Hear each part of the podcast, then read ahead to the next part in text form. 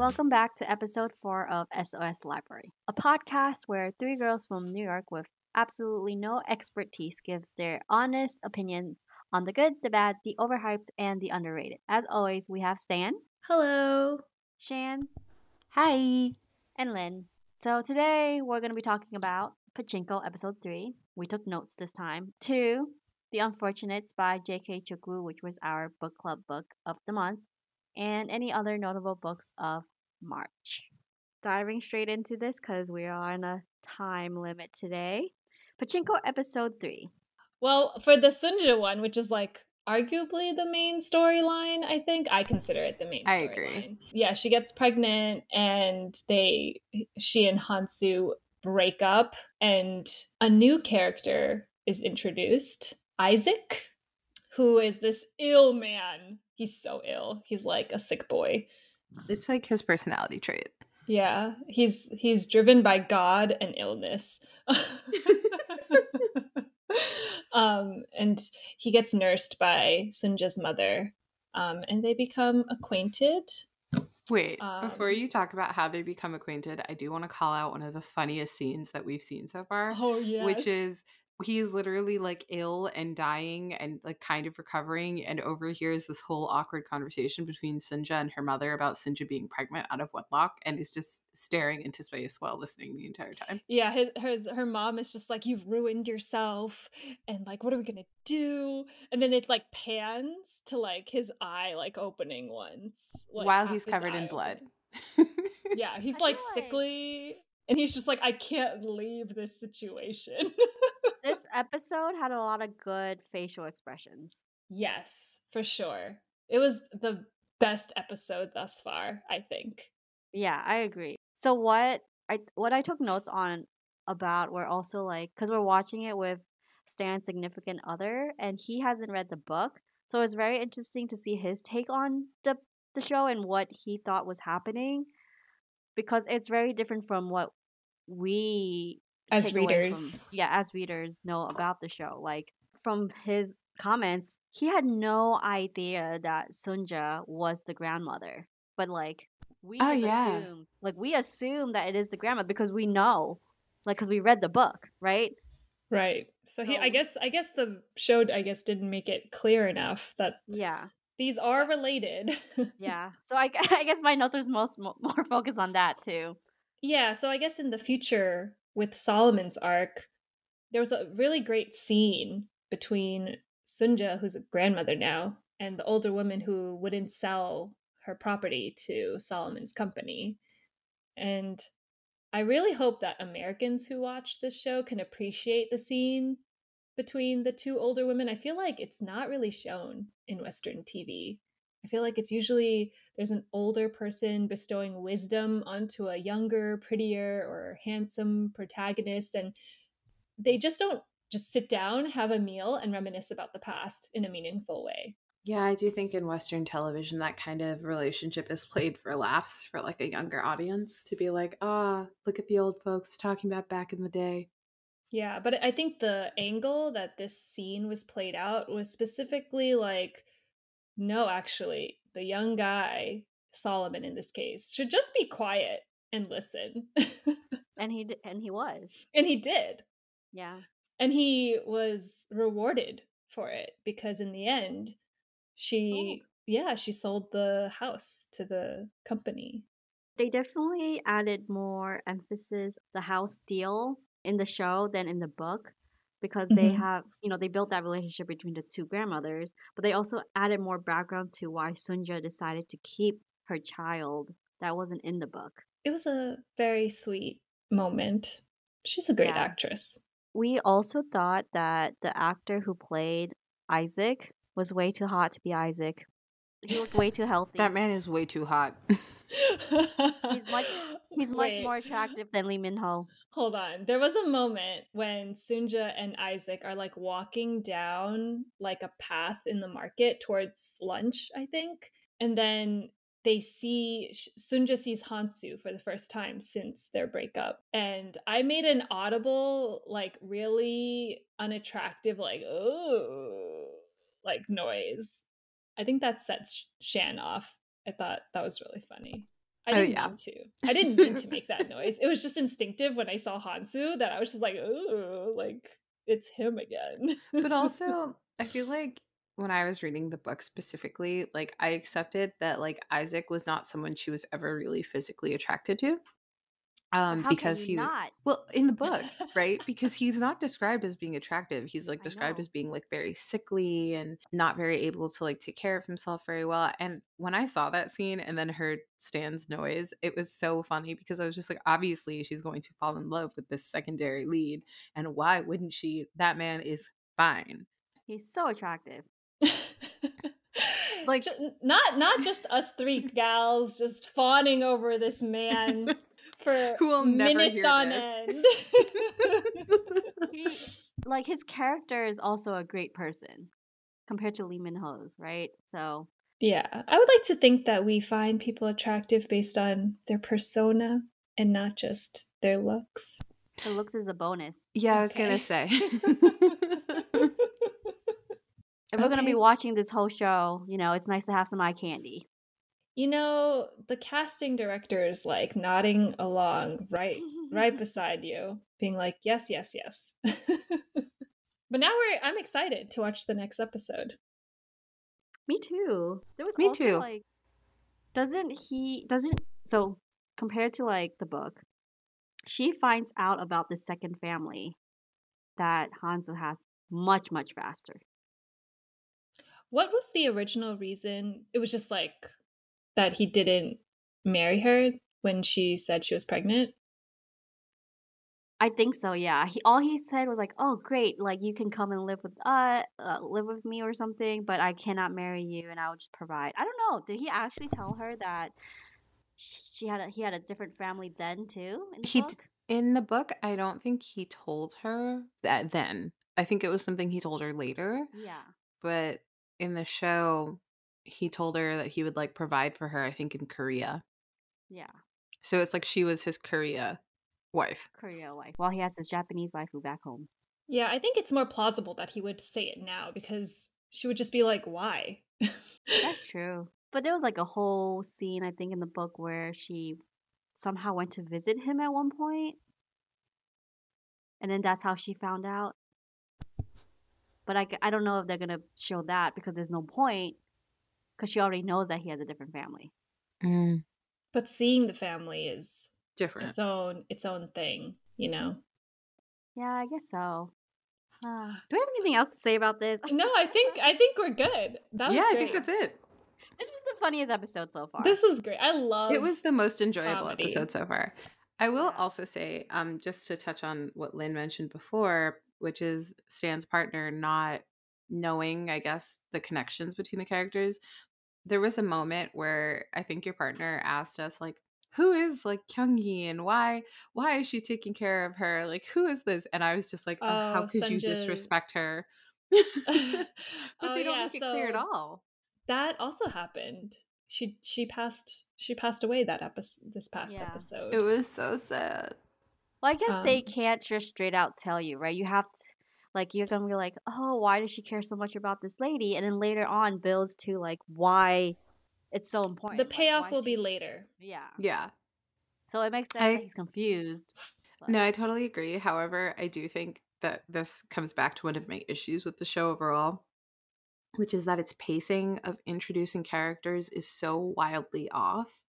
Like they introduced Kyunghee like to like last episode, I think, and it wasn't until this episode that we met Isaac, and there's still no clear link between these like Isaac no, and Kyunghee absolutely not. until you meet his brother, right? So I'm just like, so you're telling me we're gonna get we don't past even her know death? that we don't even know that Isaac has a brother at this point. Exactly. That's what I'm saying. Like we have to get past her death in order for that to be meaningful. And at that point, I feel like they've already kind of lost some people. Yeah. I guess it's just because, you know, there's so much in the book to tackle, so many characters and so many different storylines. Like, how are they going to bundle it up in a way that makes sense for everybody? I do think that the back half of the book was rushed, but I think the starting point for where they chose for the modern era was a little bit too close to the end. Maybe if Yeah. they backed it up a little bit, but then again, they wouldn't be able to make like the parallels I guess in my- Solomon and Sunja. in my mind, it's like, why did they choose that storyline, right? Because that, that storyline is like seems to be like the main focus right now, like the whole Solomon story. It could have been. It could have been her, his, uh, his father. Yeah, like I don't know why they decided to start with Solomon. It's because just, Solomon's face is too funny not to put on camera. That is true. Hajin did a great job this episode. Yes, I wrote he should be cast in more comedic roles. He's perfect 100%. for it. It's really hard to do comedy, and he aced it. I also wrote that Kim Min Ha, who plays young Sunja, can work that face faux show.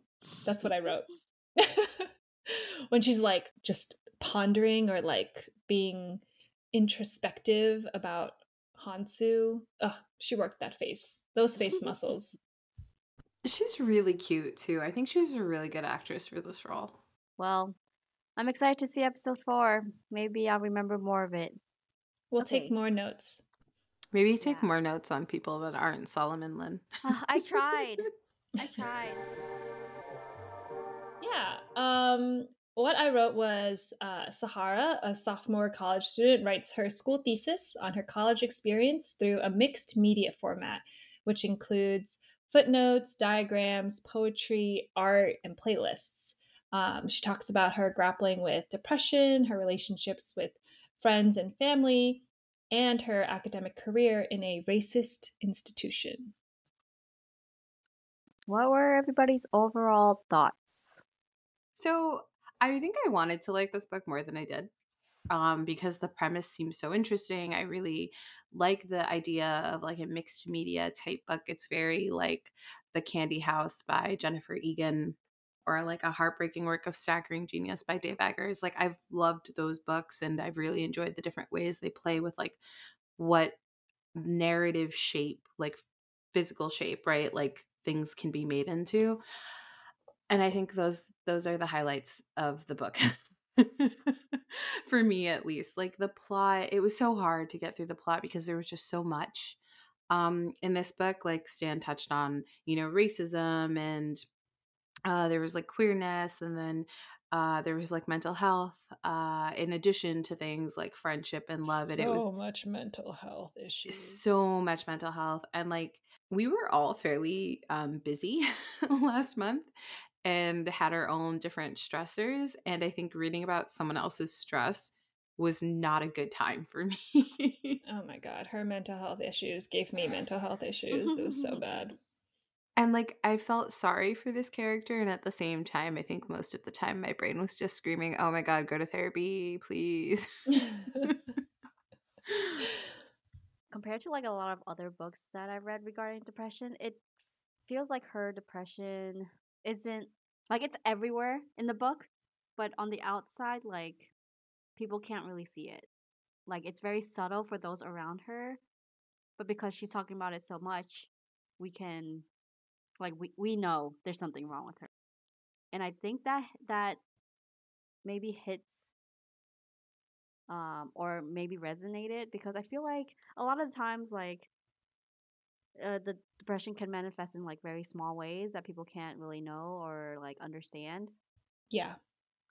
And I feel like that is also kind of how she talks about racism in the book because then like it's not like overt racism, right? She all like the racism she talks about is kind of very subtle too, like the institutional like I don't know, like it's just like the absorbent textbook fees or like yeah. the deans that don't care about you or like or... the healthcare inequities. Like doctors not taking her friend seriously when it comes to like how she's feeling and in terms of her own health. Like yeah, not... I like that link that you yeah. put like subtle depression, subtle racism, both terrible. Yeah, and like it it can tear down or like wear you down like like it did for her because in the very beginning she like was very depressed and she didn't really care about what was going on she didn't want to try to change anything because she was so deep in that depression but then like as the story went on and like her friend had to experience well i guess her friend passed away it made her realize you know like she had to be more active in controlling her depression and more active in dealing with the racism within the school itself I think You're right, Lynn. Like this book really does do a good job of showing how depression can hide itself, right? Because I think for a while a lot of people a lot of people in the story thought that she just had a drinking problem Yeah. and like accepted it, right? Because it's like, oh, well, she's a college student. Like this is normal. We all have our own like issues. Vice. Yeah. Which I think is very fair for like a college mentality. I think my issue with the way it was portrayed is because, you know, again, we we are privy to like all of her private thoughts. It's such an overwhelming read versus like knowing that none of the other characters are really seeing it. Yeah, so I think the issue for me was she so in the story she uses a lot of abbreviations for names Yes. to maintain anonymity in this fictional thesis. But for me all it did was create confusion over who is who and also simultaneously it dehumanizes them when I think they really needed to feel human. Like she refers to her depression as her life partner, but instead of saying depression or even life partner, she says LP. And instead of saying that, uh, like her friend's name or her best friend's name, she would say ride or die, but instead of ride or die, she would, you know, abbreviate it to ROD. And I felt like that created a line in the sand where it felt like I couldn't it was really hard for me especially like reading it sparsely to maintain my sanity to get back into it being like oh yeah I'm invested in ROD's arc or in you know this thread or this conversation because I couldn't remember like who was who Yeah, and to that point, the one character she does name, Mariah, is the one character I genuinely felt like I had more of a connection to because I had a name. Yeah. Yeah, names are really powerful. And I feel like when the author took that away, I wasn't sure if it was intentional or if it was just a kind of tool, you know, a quirk of the formula or the format that she was using in the story, but I wasn't sure if it was I wasn't sure if I'm 100% if I was 100% board on board with it. I think it was just a stylistic choice, and she kind of like reasoned it out as you know, the book itself is modeled after like a theoretical like thesis uh that's being turned Yeah, in. it was cheeky. Yeah. And so the reasoning was, oh, people who, you know, identities that I'm protecting because they're still either at the school or, you know, I don't want to describe them too deeply for fear of like connections and stuff like that. But I think it also like ruins the twist or like the big plot point that happens later on because we know what's gonna happen to Mariah. Like we called it from the very beginning, kind of. You called it. I think you, You were- called it, and I was you were like, yeah, I can see it. you were very on the nose with that. Well, that's because I only thought about that because Shan made a mention about how like there's only one character who's actually named, or like I don't know. S- somebody said something about how everybody's abbreviated, and I'm like, wait, there's one person who isn't. So something's gonna happen to her. So I don't know if that's like a plus or a con against the book, but it could like cuz cuz the whole time I was just like what's going to happen? What's going to happen? When is that turning point? Honestly, I think that was me because I made a joke mm. about how I forget who it was, but she was calling people like C1 or like HB1. And I was like, every time she says some of these, I'm thinking about like supplement vitamins. I will say that I learned that the next time I think someone's being rude or isn't my friend, I'll reason it's because they are also, you know, suffering through crippling depression and therefore aren't in the mindset to have a healthy relationship with me yet. it's the perfect excuse. Oh my God. I will say not though, I thing. I really enjoyed some of the formats that the chapters took. Like the one chapter that was like styled as a a scantron test, I think. Yes, Um, that was fun. Yeah, and like Lynn really that was like her jam. She immediately like ciphered it out for us, which was great because I wasn't doing it. Oh yeah, I was like, I'm just I know she did it already, so I'm just gonna read it. I'm not 100%. 100%. bother. I did But it was wish a very fun visual. I did wish with the artwork that was, you know, throughout the book that I wish it was ROD's artwork instead of just like Maybe it could have been, but we don't know. Oh, I thought it was her aunt's artwork from like the zine that she never zine zine um that she never returned. Oh, that could be Oh. it too. I will I say her I'm sure. absolutely gaslighting the librarian and being like, I don't I don't even know what that is. I didn't even take it out. was so funny to me. Yeah it was there was some humor in the story as well i really we all liked the subplot about her roommate gaslighting her about stealing toilet paper and it had a great payoff at the end um, that also inherently ties to the microaggressions and racism and just disrespect that the character had to deal with i thought that was great Yeah. I don't really know how I feel about the book. You guys both gave it four stars It was good. I gave it four stars. I thought I gave it three. No, you gave it four. I did? Whoops. Yes. Yeah, I gave it three stars because I just thought it was a little bit disconnected for me. Like I couldn't really connect with it, but I appreciated it for what it was. I just wasn't sure if it if the execution was the way I I, I liked it. And also it was very hard to read in a in a bad way. I remember why I gave it an extra star. It's because I really enjoyed her humor about like growing up religious because I was like, I get this. like there were enough references where I was just like, this is funny to me because it's also deeply traumatizing to me. Hmm. I think maybe that's why I didn't connect with it also because I didn't grow up in a religious household. So those probably flew over my head. I think I gave it four because I felt like I related to her a lot. Because I was, Hopefully not too was- much. it was not a great month. Yeah, I Um, agree with so. I think that that was why, and I was like, wow, like I understand. Aw. Um, I really, yeah. there was like one uh one line that I wrote down because I was like, hmm, this is kind of me too. Like whenever I read like offer an opinion about something, I would just simply say like cool or like it's okay or it's great, you know, like because her the quote that I wrote down was like she was worried that anything sh- uh, I love about the graphic novel would be a misreading, a surface level interpretation, general fodder. Um, and that's why she just says cool and fascinating about the graphic novel. And I feel Mhm. like that's me usually when I read or like or just anything in general because I feel like I would be be like misreading something or anything I have to say about it would be very surface le- level. So I just try to not say anything and just be like, yeah, it was good. So that For what it's worth, me. I think you have great takes. Thank you. I'm What if the, what is this more confident. podcast if not This elaborating? Yeah, This if not elaborating on your opinions. This is I- I- practice for me.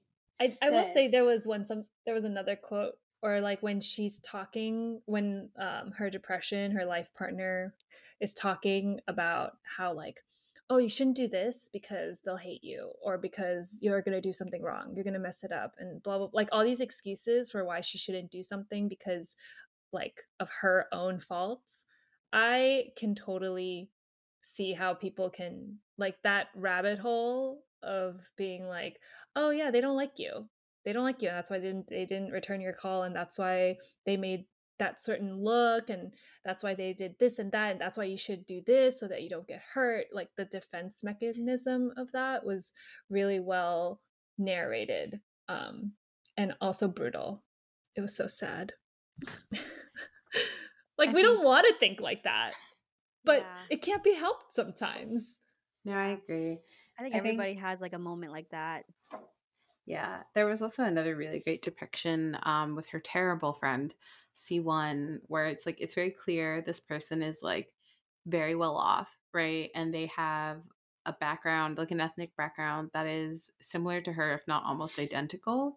And they like lean into it more, more accepted by the community.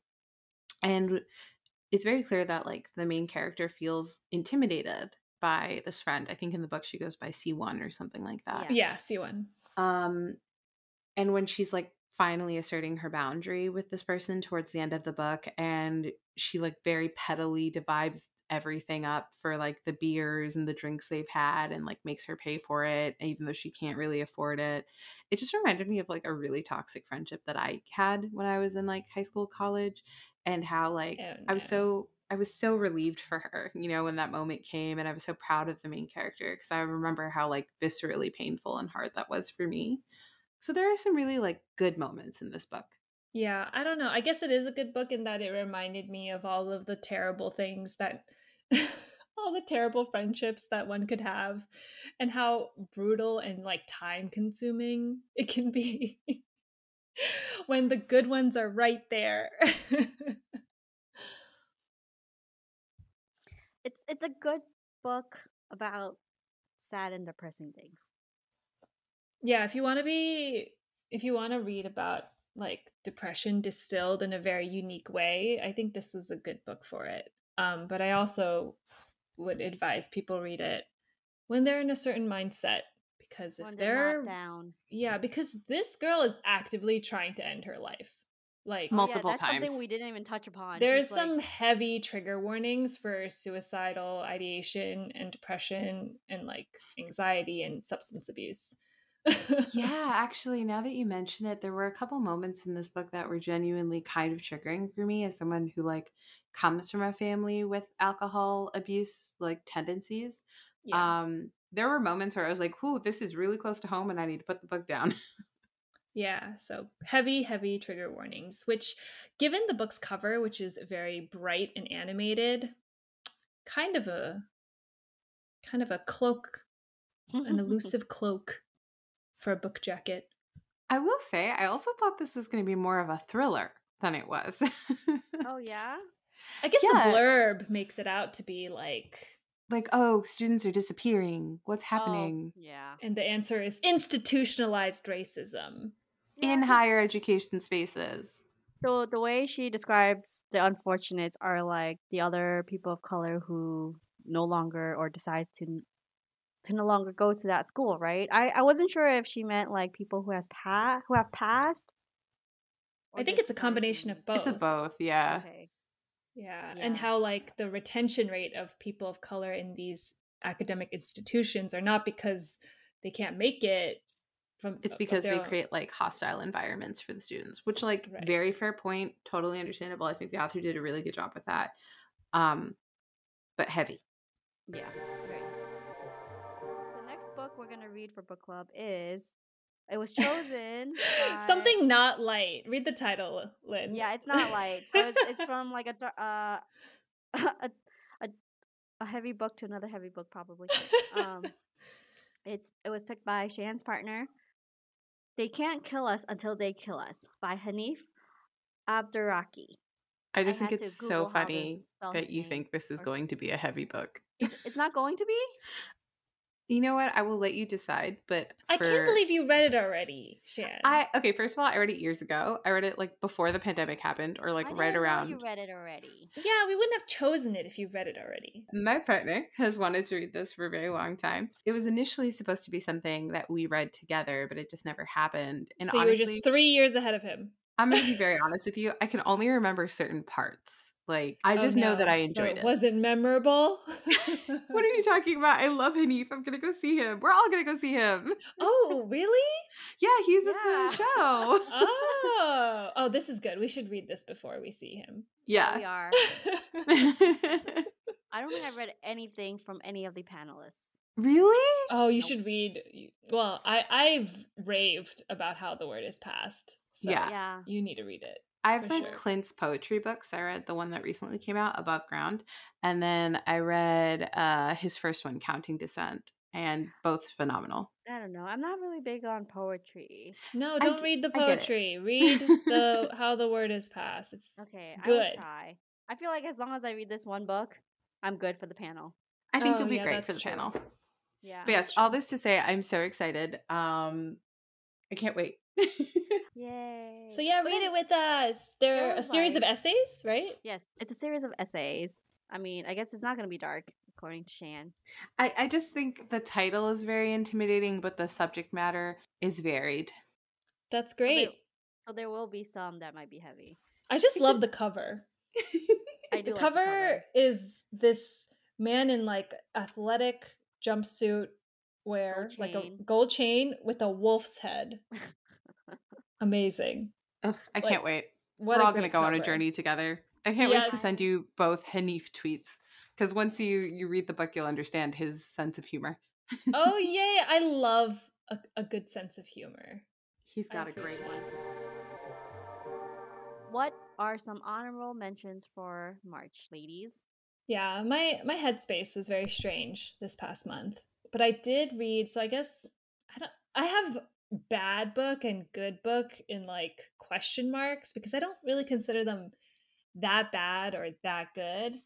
Um but for my bad question mark book, I I chose Looking for Alaska by John Green. Um Wow, I did not see this coming. Go on. I'm ready for the hot take. I mean, I feel like so many people have read it and everyone has an opinion about it, but I don't know any of them. I've never read it before, but I have read Oh. John Green books before. And it's usually young teenager, illness or some mental health issue, Yeah. turning point, resolution. And this was kind of no exception. And so you I also guess forgot like super small white town. Oh yeah, sure. A suburban nobody place. Um in this case it was Florida, I want to say. It was hot. They were like sweaty for a lot of it. um but I will say these are this book is perfect for a teenager in high school just going through it. um and I think I read this because we have to read a book from the banned books list for our reading Oh. challenge. And this one's on the list a lot because Really? Why? there is so much smoking and drinking in this book. It- Have it's- these people it's- read The Perks of Being a Wallflower? it- I bet that's banned too. yeah, I wouldn't be surprised. yeah, that was also not great either. Yeah, I agree. um, but I think it's just because we're older and it's just like reading. It's like reading children just getting up to some tomfoolery and me being a grumpy grump, being like, oh, there goes those kids again, drinking their their sorrows away, but they don't really have that many sorrows. They just have school. Um, except for like the girl. She is actually, you know, depressed and has issues. But the other guys, they're like they're just like adding alcohol to milk and drinking it, it by the gallons for what reason? There's no reason. Because they're If- dumb kids. If anything, this should be not on the banned books list because reading it will make you go, "Oh, is that what people want to do? That sounds awful." And be deterred from doing it. um yeah, not not for for me. Um who personally I hate smoking in general tomfoolery and I'm actually 90 years old. So I was about to say, you've never sounded like more of a curmudgeon than in that moment. that was my like bad book. It's like not bad enough to be banned. I don't think any book should be banned, but this one especially. John Green gets too much hate for it. It was fine. It was just a little too much drinking for my liking and smoking. They like chain smoke their way to the end of the book, but anyways. Smoking is bad, kids. uh I can yeah, smoking really is. I've seen people come in with just clouds of smoke and they look so old. It's awful. It smells so bad It- too. it's so bad for your skin. Don't smoke Anyways. because it's bad for your skin. It's got nothing to do with your lungs, just vanity. I mean, Yeah, if you want to be vain, I smoke mean, is at not that great point, for it. if you're smoking, even though you know it's gonna kill your lungs, like they don't care about their lungs anymore. Yeah, they care about that nicotine.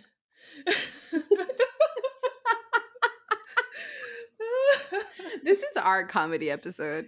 these these children they just need that nicotine all right anyways the other the other books that i guess were pretty good um were i read notes on an execution by danya kukafka Um, I think that's how you, I didn't look it up, Lynn. So like Lynn does. So apologies if I get the name wrong. But it was a thriller about an imprisoned serial killer, and his story is told through the eyes of the women he has affected or surrounding his life. So one is like his mother, for example, and another is like a victim's um, r- relative, and so on and so forth. Very good writing. Very like edge of your seat. What's gonna happen? It was good. I would recommend it.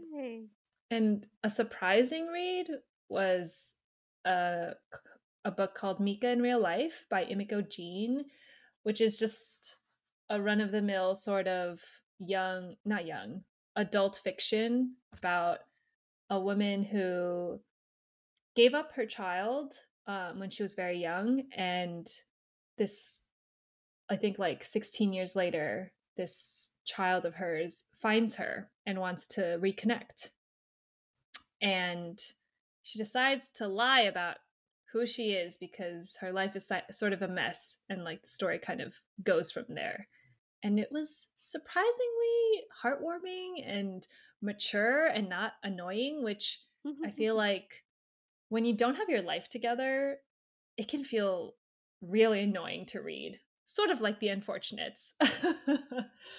But i thought that the author did a really good job and I was like, wow, I, I mean, I was like surprised. I don't know why I was surprised. I just thought it would be like corny or like cheesy or repetitive, but it wasn't any of those things.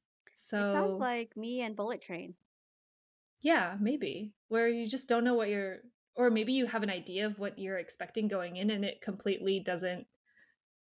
It exceeds those expectations. Or you had poor expectations going in and then it yeah, blew it I had like water. a connotation in my head, Yeah. which you know, poo poo me for having that. I don't have any great books for March. they were all mid. So the mid threes or mid fours? Mid fours. mid Hmm. threes. So not mid. Well, they were like threes. wow. They were like threes and then one two. Oh wow. Wow. That's that's pretty bad. That's So a disappointing month. Yeah, so the first one was the Christie affair, which I kind of mentioned last episode. Um, basically, like the premise of the book was interesting, right? A look into why and and what Agatha Christie Christie did when she dis- disappeared for eleven days, but it felt more like that was a side plot that happened to coincide with the main storyline. Since the story was more focused on her husband's mistress and her like ordeal and her and her issues um but it felt like a cop out because it was like you said it was i got click i, I got clickbaited by the title Don't you hate when you read like 300 pages and they, you find out they freaking clickbaited you? yeah Also, got I, love the idea of being clickbaited by a physical thing. i just don't know like stan put it best like it's clickbait like the title was clickbait oh no, I agree with you. It's just like in concept, I love that idea of something physical being clicky. You know. Yeah. but yeah the like, cover it was, just fine. so alluring. okay, Cover was this do be alright. happening. I get it. but I wasn't even clickbaited by the title. I was clickbaited by the the blurb. Um, but yeah, that was like one of the books I read this month, and then the other one, uh, "Lost Causes of Bleak Creek" by Rhett McLaughlin and Link O'Neill. it was a self-insert fan fiction. Oh no! The main characters are them. Wait, did you read this for that prompt about something that started as fan fiction, or did you just read it and not realize it was self insert? I I read it not realizing it was self-insert. Oh, no. I gave it. Uh, I used this book for a book set in the decade I was born, um, but after reading it, the it's basically self-insert fan fiction because the main so their names are Rhett and Link. The main characters' Mhm. name are Rex and Leaf. No, no, that's not even subtle. it's it's not the attitudes uh their families their mannerism and even their food preferences are the same as Rhett and link and I do not for, love this. for fans of good mythical morning they told a story about how they both dated the same girl as their first girlfriend. Oh Not at the same time, They're too close. but they like they were both dating the same girl. They're or- too no. close. The same girl was their first girlfriend. And I like that it sounded like book- Stan leaned closer to the mic. I to say did. But like even the girl in the book, they both liked, which is a nod to that same girl they dated. oh God. That's too much. That's just an autobiography or a biography. Yeah, I was just about to say that's not a fiction book. That might as well be a memoir. Yeah, but the thing is, like the the the storyline, aside from these characters, is like about like a weird, creepy, creepy cultish religion and sacrificing kids to. And then they um, solve the murder. Honestly, no. Oh, great. What? They solve it. they solve it, but because the whole town is in on it, they can't do anything about it. Oh, great. So it ends like very bleakly, yeah. it was a lost cause, The kids are lost causes. just like the title says. Yeah, but like what did you expect?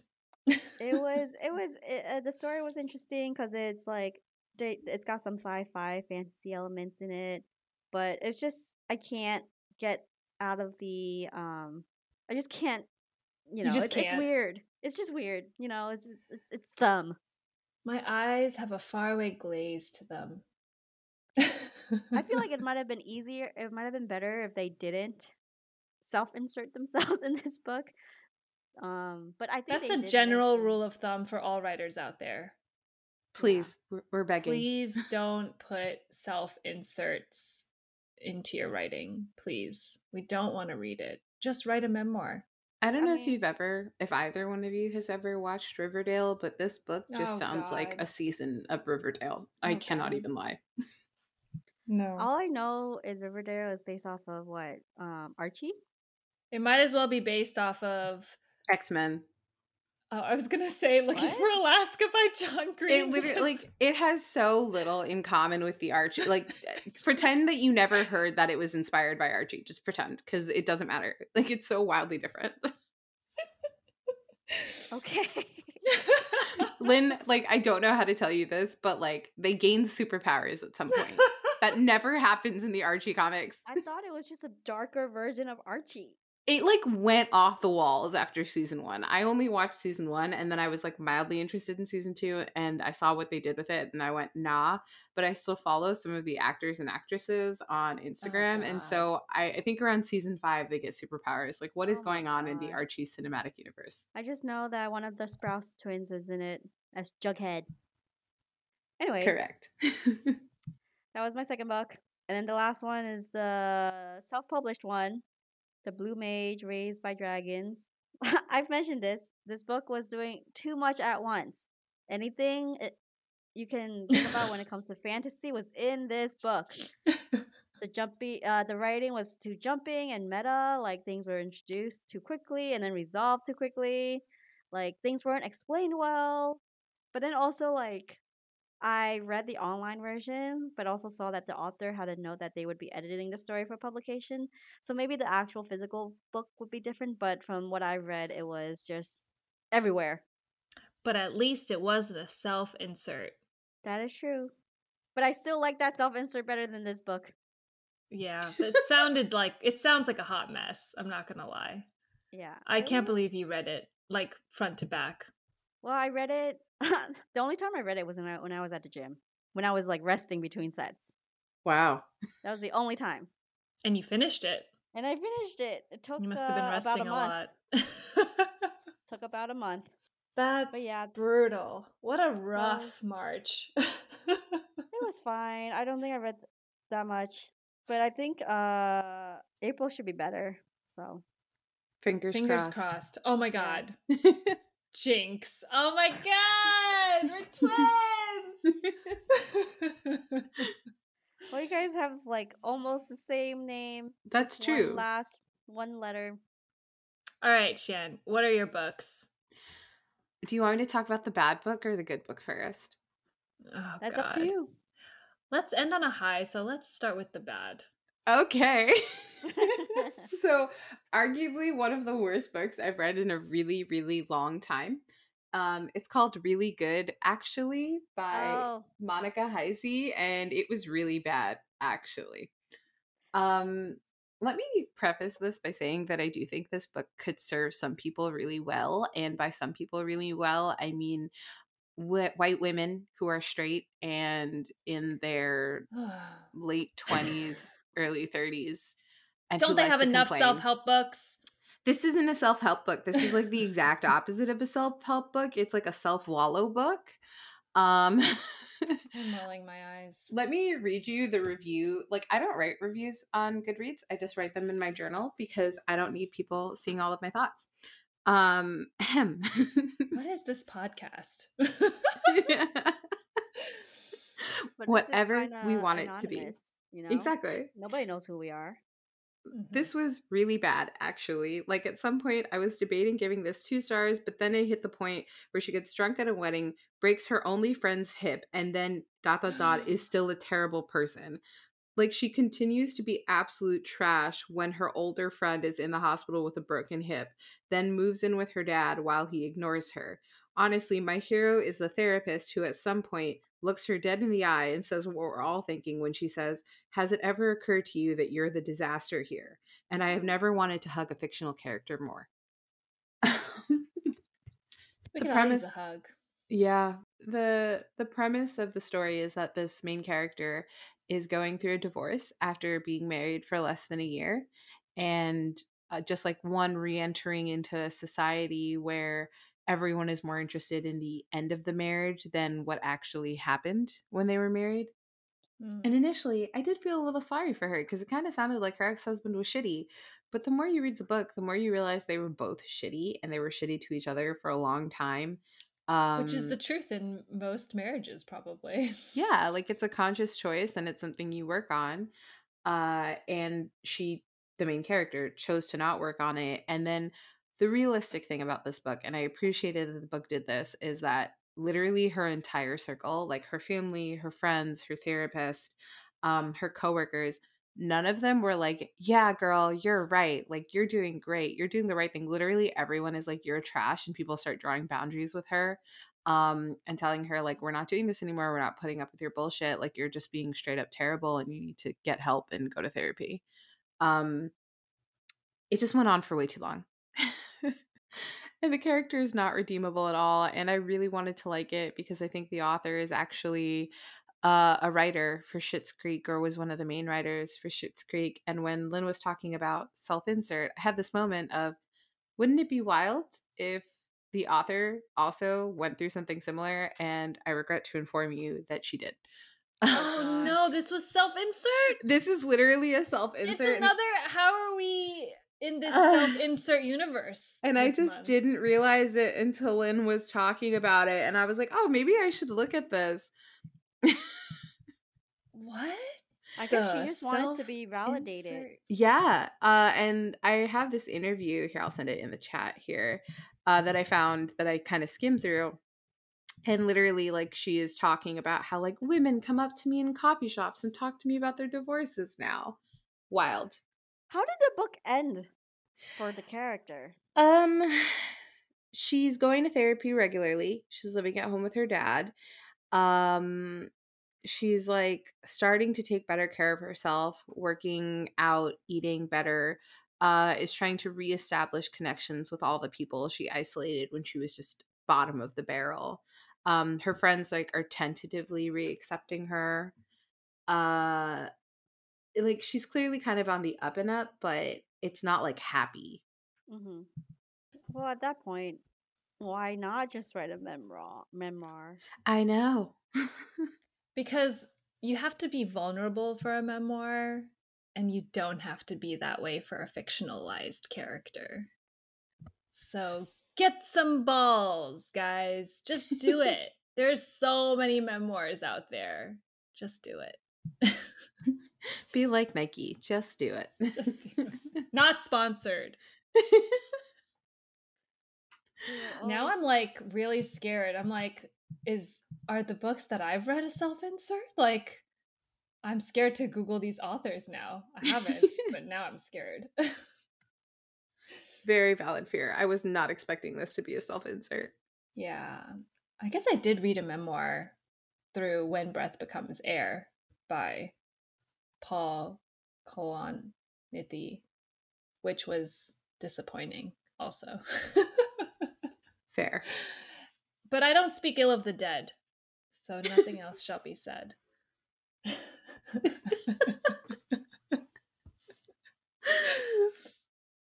Moving on.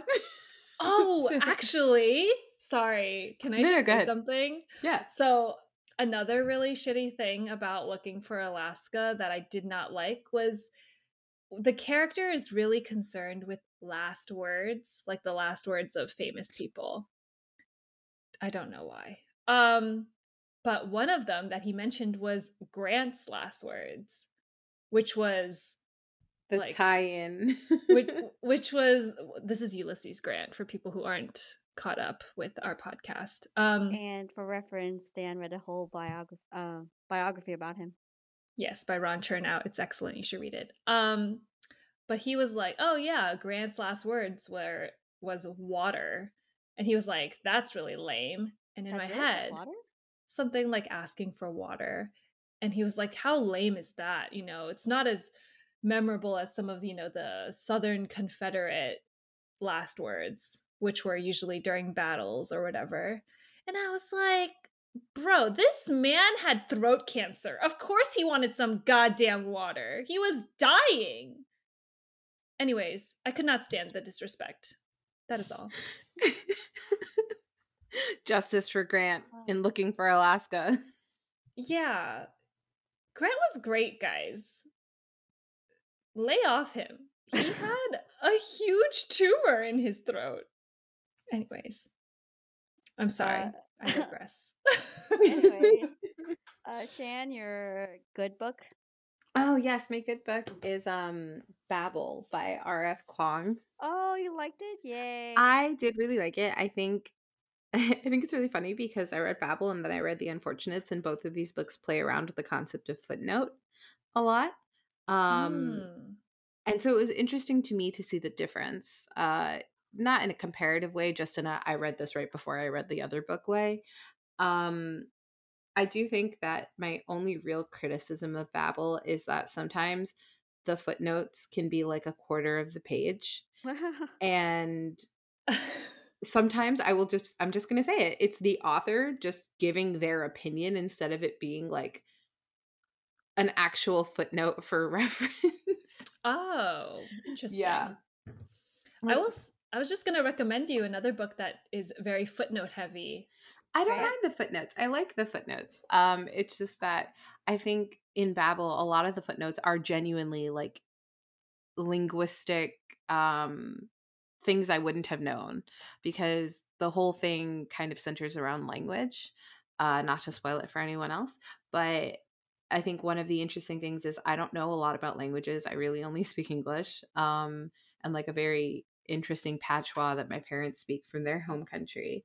Uh, and so there's like a lot of notes on like tones for Chinese. Um, oh, the ma ma ma ma. mhm. um, there's some notes on patois because one of the characters speaks like a Haitian, like French Creole patois, which is interesting. Um, and and I found those genuinely like it was kind of like reading a textbook, but not right because it's not as dry as a textbook, and you're invested in the characters. Yeah. Um, uh, again, if you are going to read this book, s- spoilers. Um, Wait, we do want to read it. Okay, so then I will not say this, but uh, all I'm gonna say is that some of the things that I felt when reading really good, actually, like I also felt when I was reading um, Babel towards a very specific character. Um, Another self insert? No, just kidding. no, not not a self insert. It's just there are moments where I would get frustrated with some of the characters, but not because they were making poor decisions, like in really good, actually. It was because I think the author did a really good job of building up this character so that not only do you understand them, but you are frustrated by them because you understand why they're saying the things that they're saying, even though they're like irrepre like so wrong. Yay, I can't wait to read it. It's been Yeah, very I- hyped up. It's been very hyped up, and I honestly was kind of expecting to hate it. I I will say it does drag sometimes, um, because R.F. Kuang is very into the world building. Um, but I enjoyed that. I'm excited to read that, but also her other book that's supposed to come out this year called oh, Yellowface. Yellowface. Yeah. Me too. That seems like it's going to be pretty yeah. good. Um, this is also my first R.F. Kuang book, which, again, very high, high setting expectations with this one. Yeah, she's I- pretty well known. I have not read any of hers, so we'll see. I was gonna say if you like footnote type of stories, I read um Jonathan Norrell and Mr. Strange. Um Oh, it's so funny that you mentioned yeah, that because Piranesi, yeah, Piranesi is written by her as well, which, Which I didn't just- realize. which you also just finished. and I very much um, enjoyed it. And that was, I think, an excellent book, but it is like a thousand pages long. Mm. And the footnotes do go on for like there are certain times when the whole page is just footnotes because they will just tell a completely other story. yeah, It's like stories within stories. Babel is the the same.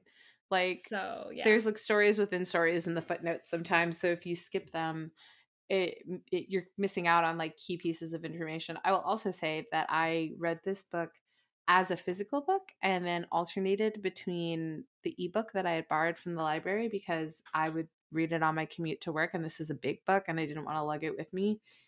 It was so hard to read digitally because oh, to flip it around. yeah, because the footnotes are like all the way in the back of the ebook.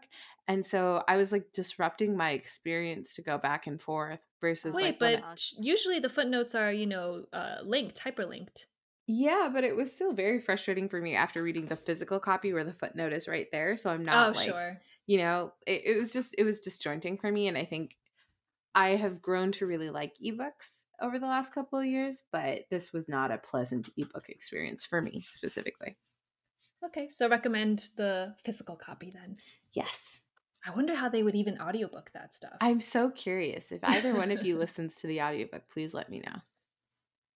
Will do.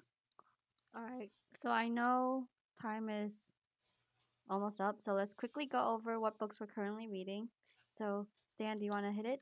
Oh God, I'm reading three books at once right now, and I started them all at the same time. Um, I'm reading *A Lady for a Duke* by Alexis Hall, which is a romance, a historical romance that centers on a trans woman.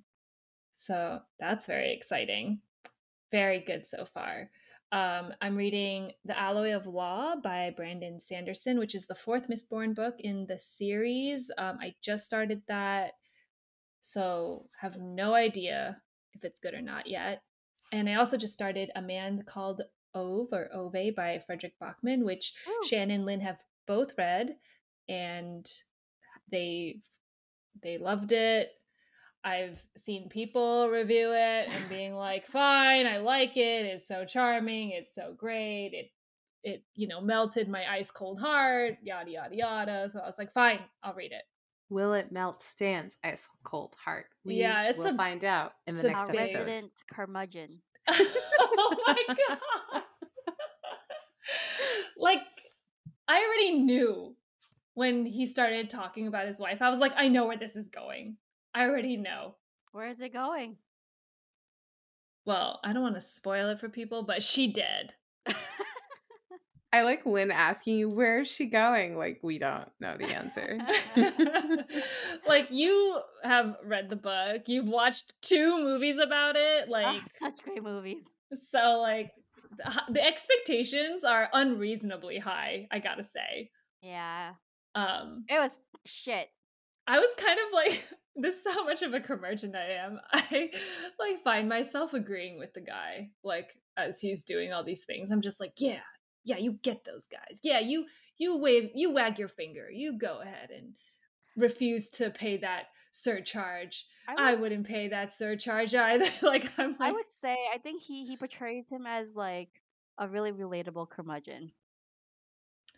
Yeah, I'm really crusty, I gotta say. So it's not a high bar for me to relate to that guy, but it's hard for me to. I feel like, I don't know, maybe I am a softie because I read Mika in real life and I was like, yeah, it's so heartwarming. But I do tentatively dip my toes in those heartwarming stories because I feel like it can get towards the cheesy, and I hate cheese. So we shall see how it goes. I hope you like it. I hope so too. I think you will. Okay. So I am currently reading a very cute YA rom com called You, Me, and Our Heartstrings by Melissa See Um, I'm reading this for. Why are you laughing? I'm just. It's about like musicians, right, or something. It is. I'm reading Ugh, it for so my um, my Cute and Willow book club. And I think it's really cute because it's a disability awareness book. Um, and so it comes with this like content warning about like ableism um, and just the way uh, people react in the book. And it literally says like, if this is too triggering for you right now, like please put the book down. Like Daisy, Noah, and I will be here for you when you come back. And I was like, oh, that's so cute.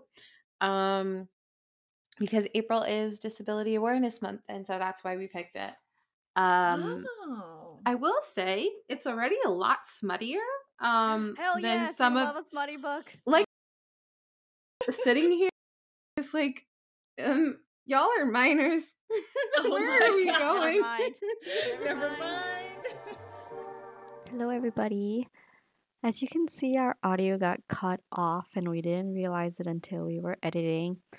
Apologies for this, but hopefully this won't happen again. And thank you for your understanding. All right. See you guys all next month. Bye. Shan.